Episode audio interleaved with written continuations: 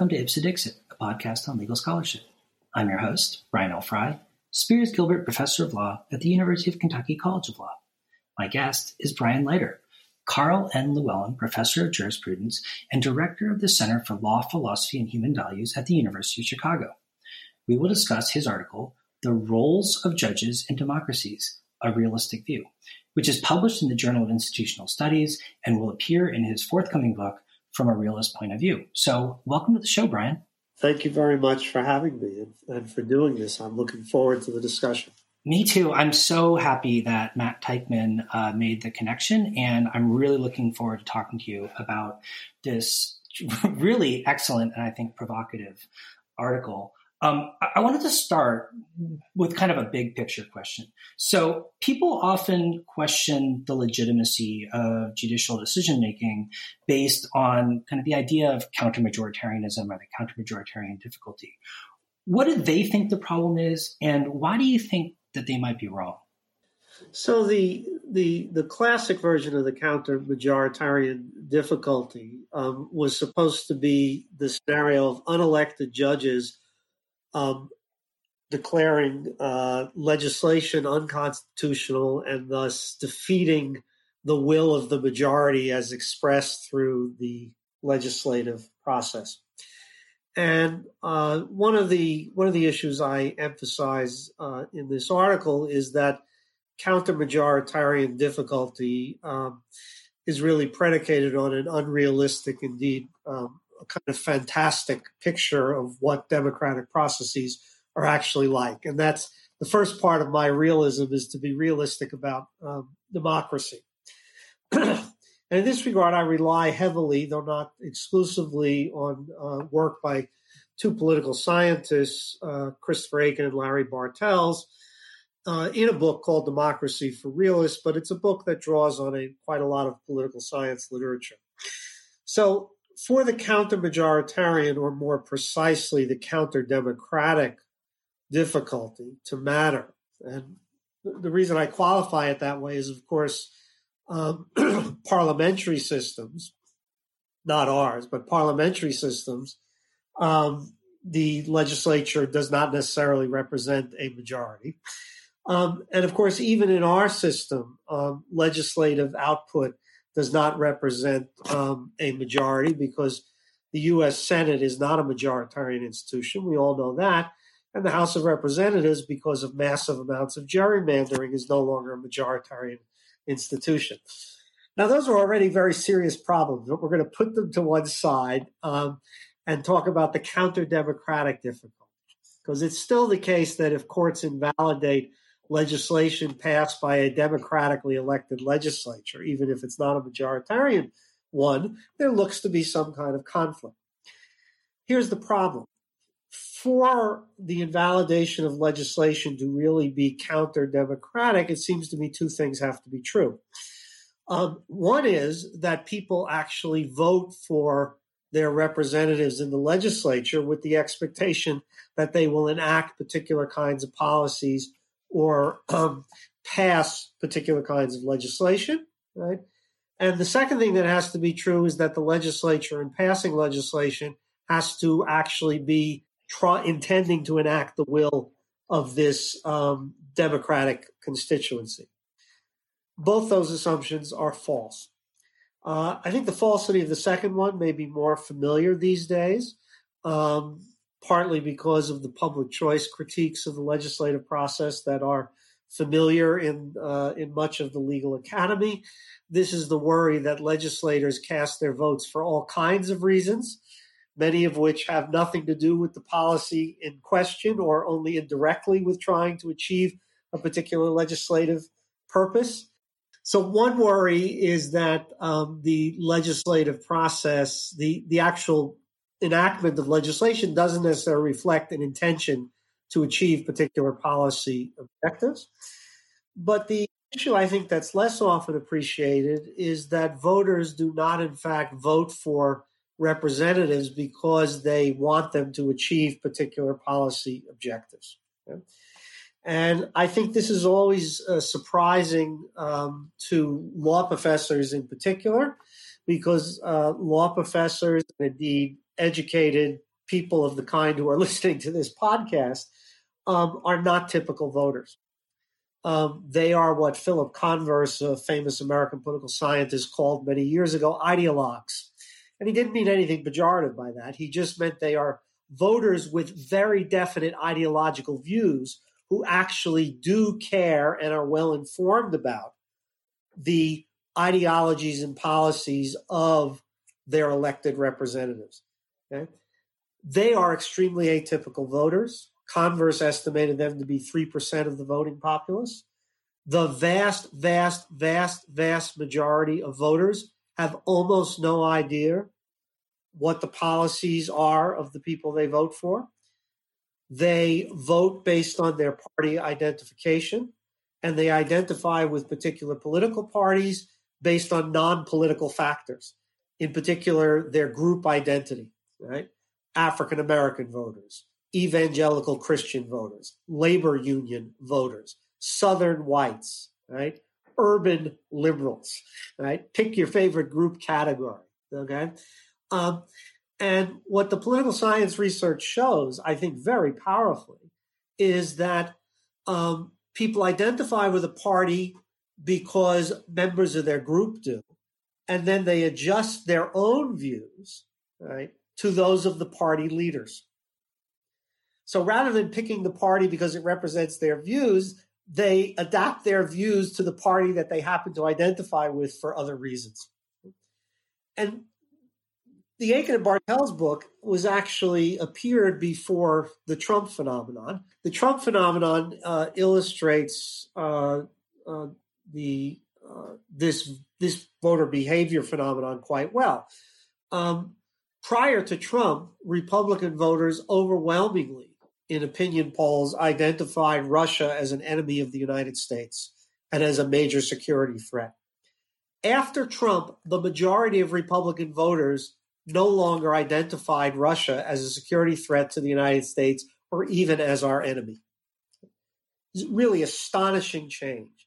In other words, Republican voters readjusted their views based on the fact that Trump was not so hostile to Russia compared to prior prior Republican Party officials.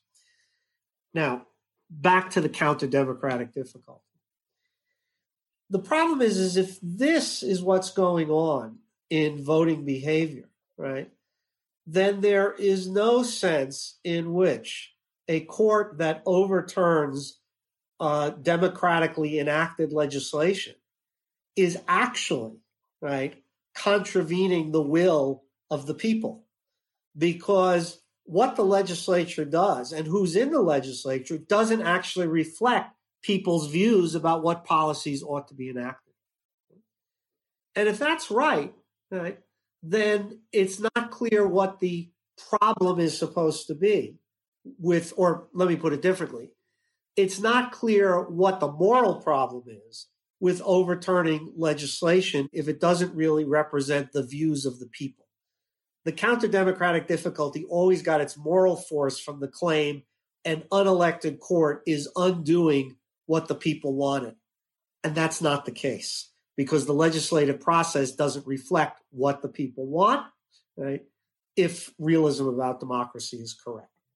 Well, so just to, to, to clarify for listeners, I mean, in, in my experience, legal realism is often sort of paired with criticism of uh, originalism or other kinds of perceived conservative approaches to judicial decision making. But it seems like the critique that you're levying goes a lot broader to include what might be conceptualized as like liberal views of judicial decision making as well. So let me uh, let me say two things about that. One, uh, make a kind of clarificatory point, which is the view about the legislative process I described is not uh, is not really a version of any kind of legal realism. Right? It's realism about democracy um, but I am also a legal realist. Um, so in that sense, it's uh, the, these things are are connected. Um, but now to go to the the crux of the question that you asked. Um, as a legal realist, uh, I believe, based on the evidence, that um, courts, and especially appellate courts, right, inevitably and unavoidably have a great deal of discretion in how they decide cases. This is especially true of the U.S. Supreme Court, which I just refer to as a super legislature because that is what it is. Right? So think just for a moment about some of the facts about the U.S. Supreme Court.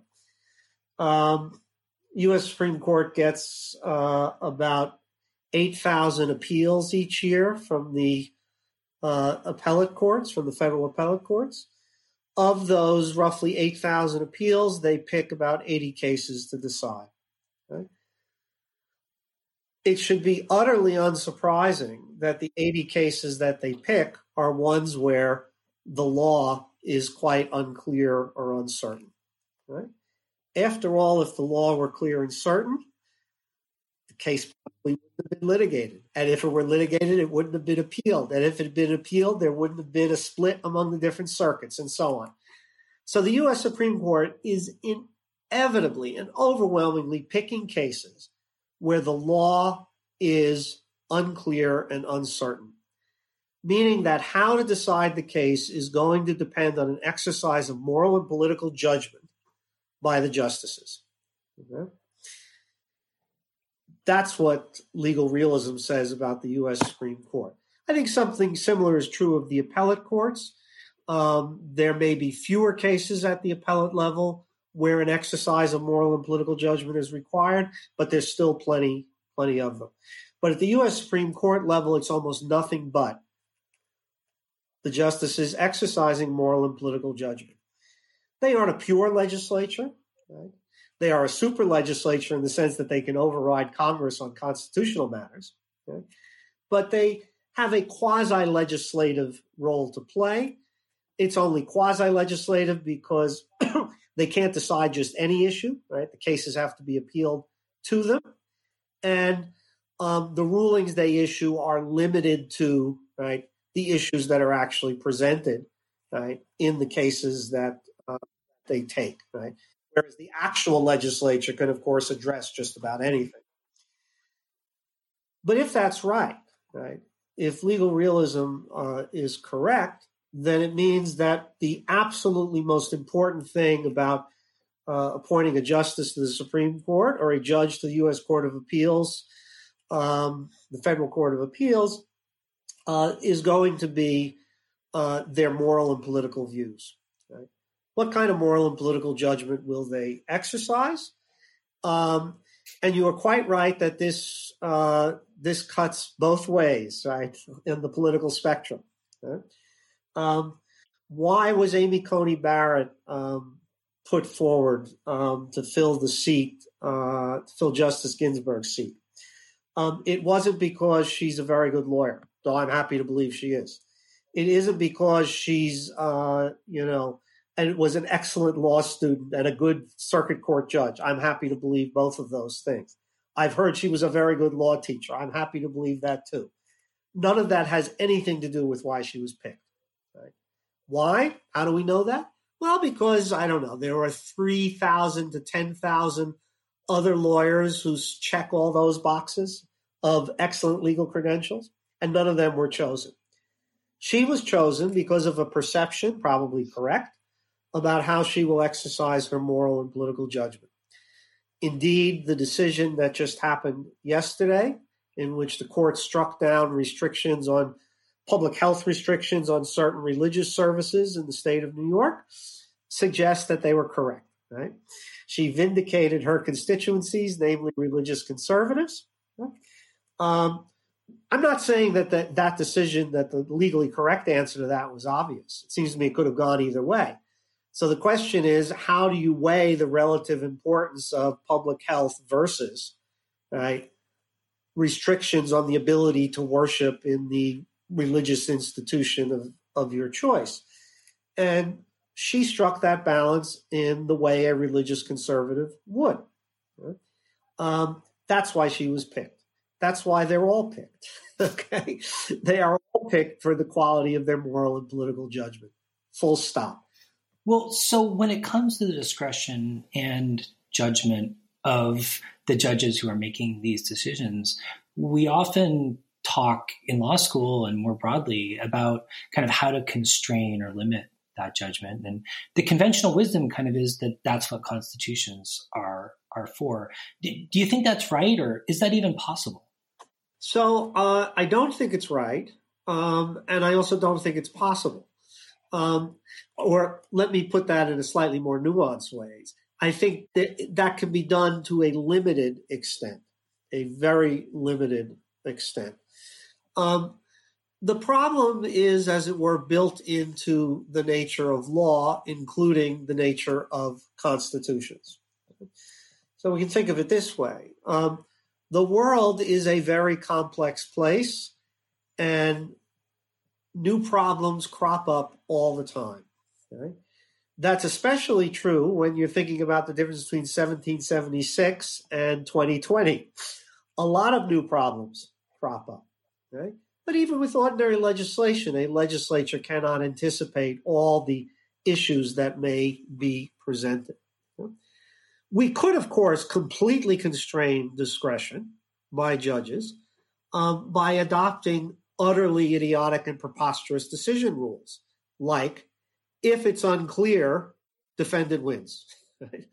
if it's unclear, decide for the appellant. Okay, we wouldn't want to live in a system like that, right? We would constrain discretion very considerably, okay?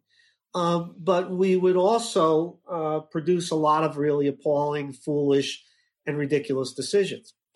It is a great virtue in a complex society to have an institutionalized procedure by which we can get authoritative resolution of disputes. And that is the court system. But for it to work effectively, the judges have to have judgment. It tells you how debased our discourse is that the idea that judges should have judgment is not something people talk about. Um, but it's really pretty important. Right? It's pretty important. They have to have judgment because the law cannot anticipate every problem that arises.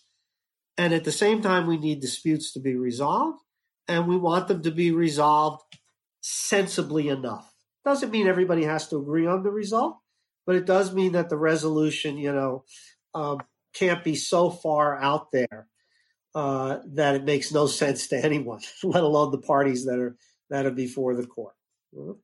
So it's built into the nature of law that um, and the nature of the world that there are cases that will arise where judges have to exercise discretion. Um, how much constraint do we want constitutional text to impose upon later judges and later polities? I think it's a hard question. I think the reality is, and again, this is, I think, often not discussed in an honest way. Um, the reality is that um, uh, constitutions are bitter pills to swallow um, because they can seriously impede and restrict what a contemporary democratic society can try to accomplish. And maybe some of those restrictions are worthwhile, and maybe some of them are not worthwhile. One result of that is that um, in every constitutional, modern constitutional democracy I'm familiar with, um, the courts have uh, developed ways to, as it were, update, modify, and adjust the Constitution incrementally.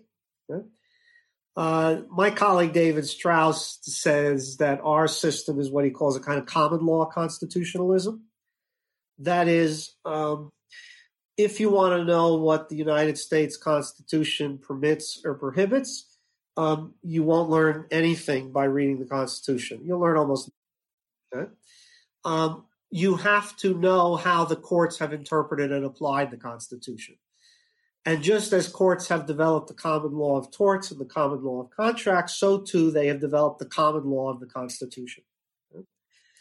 So the First Amendment says Congress shall make no law um, prohibiting uh, freedom of expression. And here's one thing we all know every competent lawyer in the United States knows that one thing that doesn't mean is that Congress cannot pass a law that um, inhibits the freedom of expression. Right? Another thing we all know is that that same provision prevents the executive from taking actions that may impinge upon freedom of expression, and so on and so forth. The plain language doesn't really tell us much about it. To know what it really means, we have to look how the courts have applied it over time. Um, every legal system I'm aware of has something like that approach to the Constitution. It is a way of gradually updating and amending the Constitution as applied to particular cases so that it doesn't bring modernity to a screeching halt, right? Which is, of course, what um, genuine fidelity to the alleged original public meaning of uh, the 1776 Constitution would actually do. In your paper, you talk about how judges should think about their obligations in exercising their judgment and discretion. And at least on my reading, you suggest that it should depend, in a sense, on the circumstances in which they're exercising it. I wonder if you could talk a little bit about how you think that ought to work and how judges ought to think about their judicial role. Okay, so um, going back to something I said earlier, I think it, it is inevitable that judges are going to have to exercise moral and political judgment, especially judges on the highest appellate courts like a Supreme Court or a constitutional court in other jurisdictions. So they will have to exercise moral and political judgment um, because of the very nature of law and the inevitable indeterminacies and new problems that arise. Um, given that, right, the question about what their obligations are is really a question about how they should exercise their moral and political judgment. And this is, of course, going to depend on your moral and political priors. Right? Um, I am, in the technical sense I use in the paper, a progressive, by which I mean only the following. Right? I mean that um, we should aim for an expansion of the number of people in society who are able to enjoy various kinds of freedom. Um, libertarians, in this terminology, are also progressives. Um, I am not a libertarian uh, because I have a different conception of freedom than they do. Um, but I take it libertarians like, say, Randy Barnett, who is a constitutional originalist, he is a progressive in my sense of the term, and my disagreement with him is about the nature and meaning of what freedom actually is. Um, if you aren't a progressive, right, then you will want judges to exercise very different kind of moral and political judgment. Um, and I have nothing to say to you, other than having suggested a framework for thinking about what judges do. Right? I mean, my bottom line recommendation is we ought to have an open discussion of what the moral and political views of the judges are because that's why they're being appointed. That's my basic, most basic recommendation. Now, I do think, though, even a progressive judge, right, has to take into account, right, um, what the effects of progressive exercises of his or her discretion will be. Right?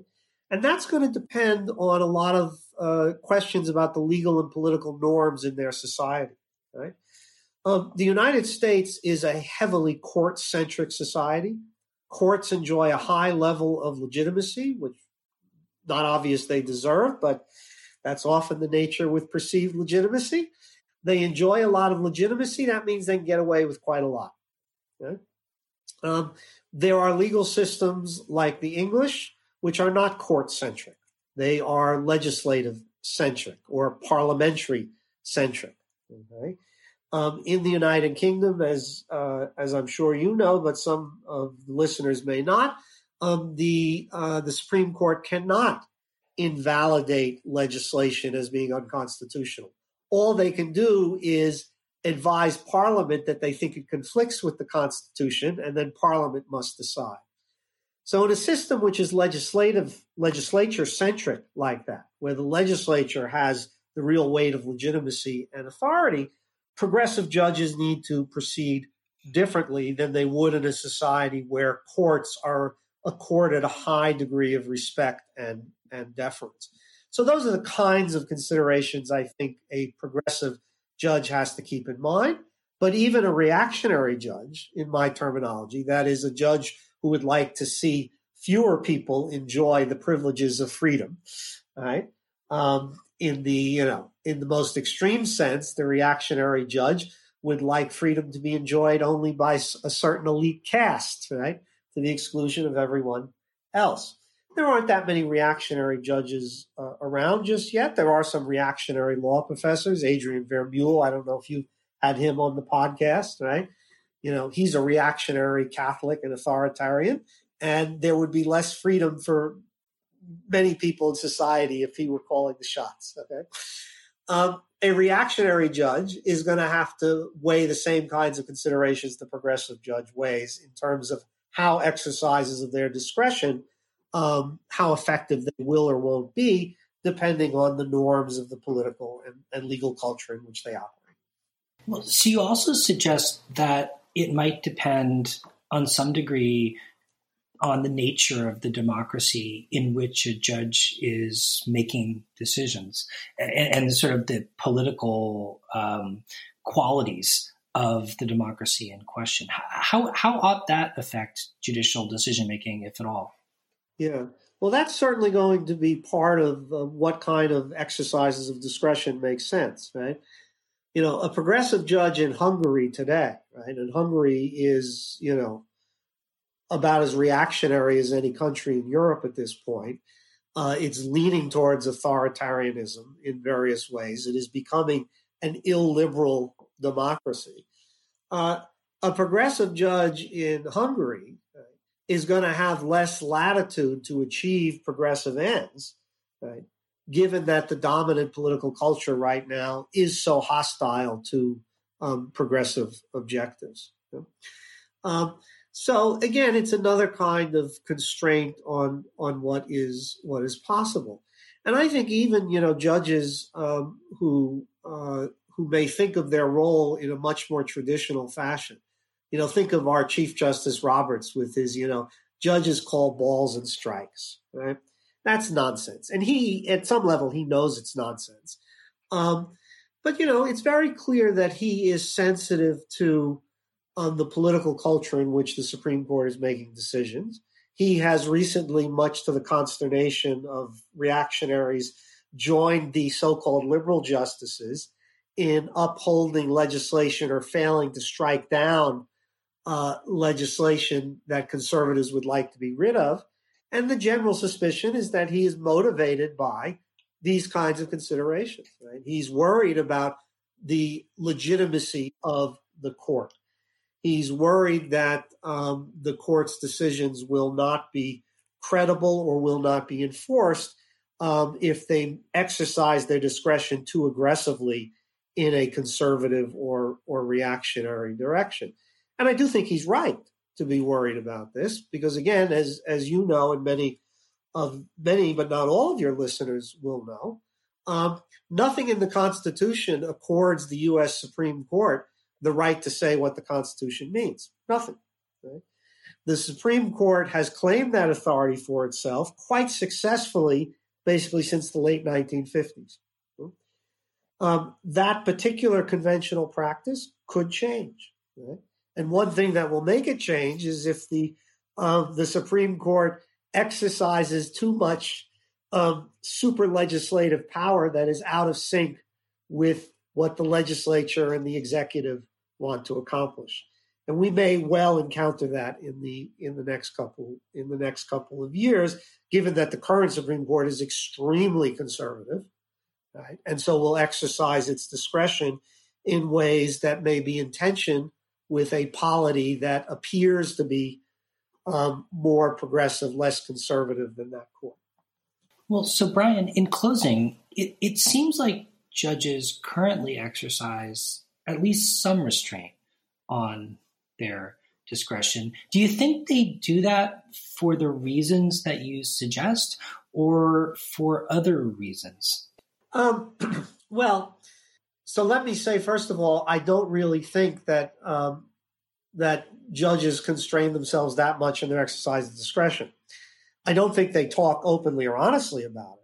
You know, Judge Posner was the you know formerly of the U.S. Court of Appeals for the Seventh Circuit was the exception. You know, uh, not quite a century ago, Cardozo, Justice Cardozo, was an exception. He was quite open about it. Um, you know, the ones who seem to be, as it were, restraining themselves um, are fewer and farther between. Chief Justice Roberts is the example I just gave. Right? I think he's holding back a bit. Okay? But none of his conservative colleagues on the current Supreme Court are the least bit embarrassed about exercising their discretion in conservative ways. Now, I think it varies how much they understand what they are actually doing. Um, you know, uh, Justice Thomas, I think, as it were, believes his bullshit, as we would say in New York. I think, you know, I think he really believes that he is not exercising discretion when he is, because he has a certain view about what the law requires of him, about what the Constitution requires, and so on. And um, so he doesn't think of himself as exercising any kind of discretion. Um, uh, and I think something was uh, true of the of the late Justice Scalia. Um, you know, others it's harder for me to say. You know, Justice Alito, as his recent you know public lecture made clear, you know, is also a reactionary Catholic. That's a very important fact about him. And it's clear that he has a kind of, you know, visceral revulsion at certain political and moral developments in our society, right? Um, and that comes through in a lot of his decisions. Whether he understands that's what he's doing, I'm not really sure, right? Because he has a less clearly articulated um, official judicial philosophy than, say, um, Thomas or Scalia or Justice Gorsuch, for example. And with Gorsuch, I think it's too early to say. Um, you know, I think his, you know, his re, he exercised discretion in the recent New York case about restrictions on religious services for public health reasons. No question about that. Um, you know, he followed a certain kind of textualist methodology in his decision that Title VII applies to discrimination uh, based on uh, transgender or sexual orientation identity. You know, um, so it's a little too soon, I think, to to say with him and per- perhaps uh, some of the others. But by and large, I think most judges, when they're exercising discretion, don't think of themselves as doing that. Right? They have, as it were, um, they believe their own bullshit, as I said. Um, you know, uh, and that's not an uncommon phenomenon. It's it occurs in all all realms of life. Um, it occurs, dare I say it, even in law schools. Right? Every law school, as you're probably aware, has a kind of self mythology about what they're about, and uh, it bears a little bit of relationship to reality, but not that much. but it becomes part of your identity. Okay, so I don't fault judges for falsely believing that they aren't exercising discretion when they are. Um, in a way, I think it's unsurprising, and it's just a feature of human psychology that uh, that people find themselves doing that kind of thing, being self-deceived, right? Basically, about what they're up to. Well, Brian, thank you so much for coming on the show to talk about this uh, excellent and provocative and timely paper. Um, I'll put a link in the liner notes so listeners can check it out. And uh, I hope I hope you can come on again in the future. Great. Thank you very much. I, I appreciate you giving me an opportunity to talk about it. Thanks for your questions.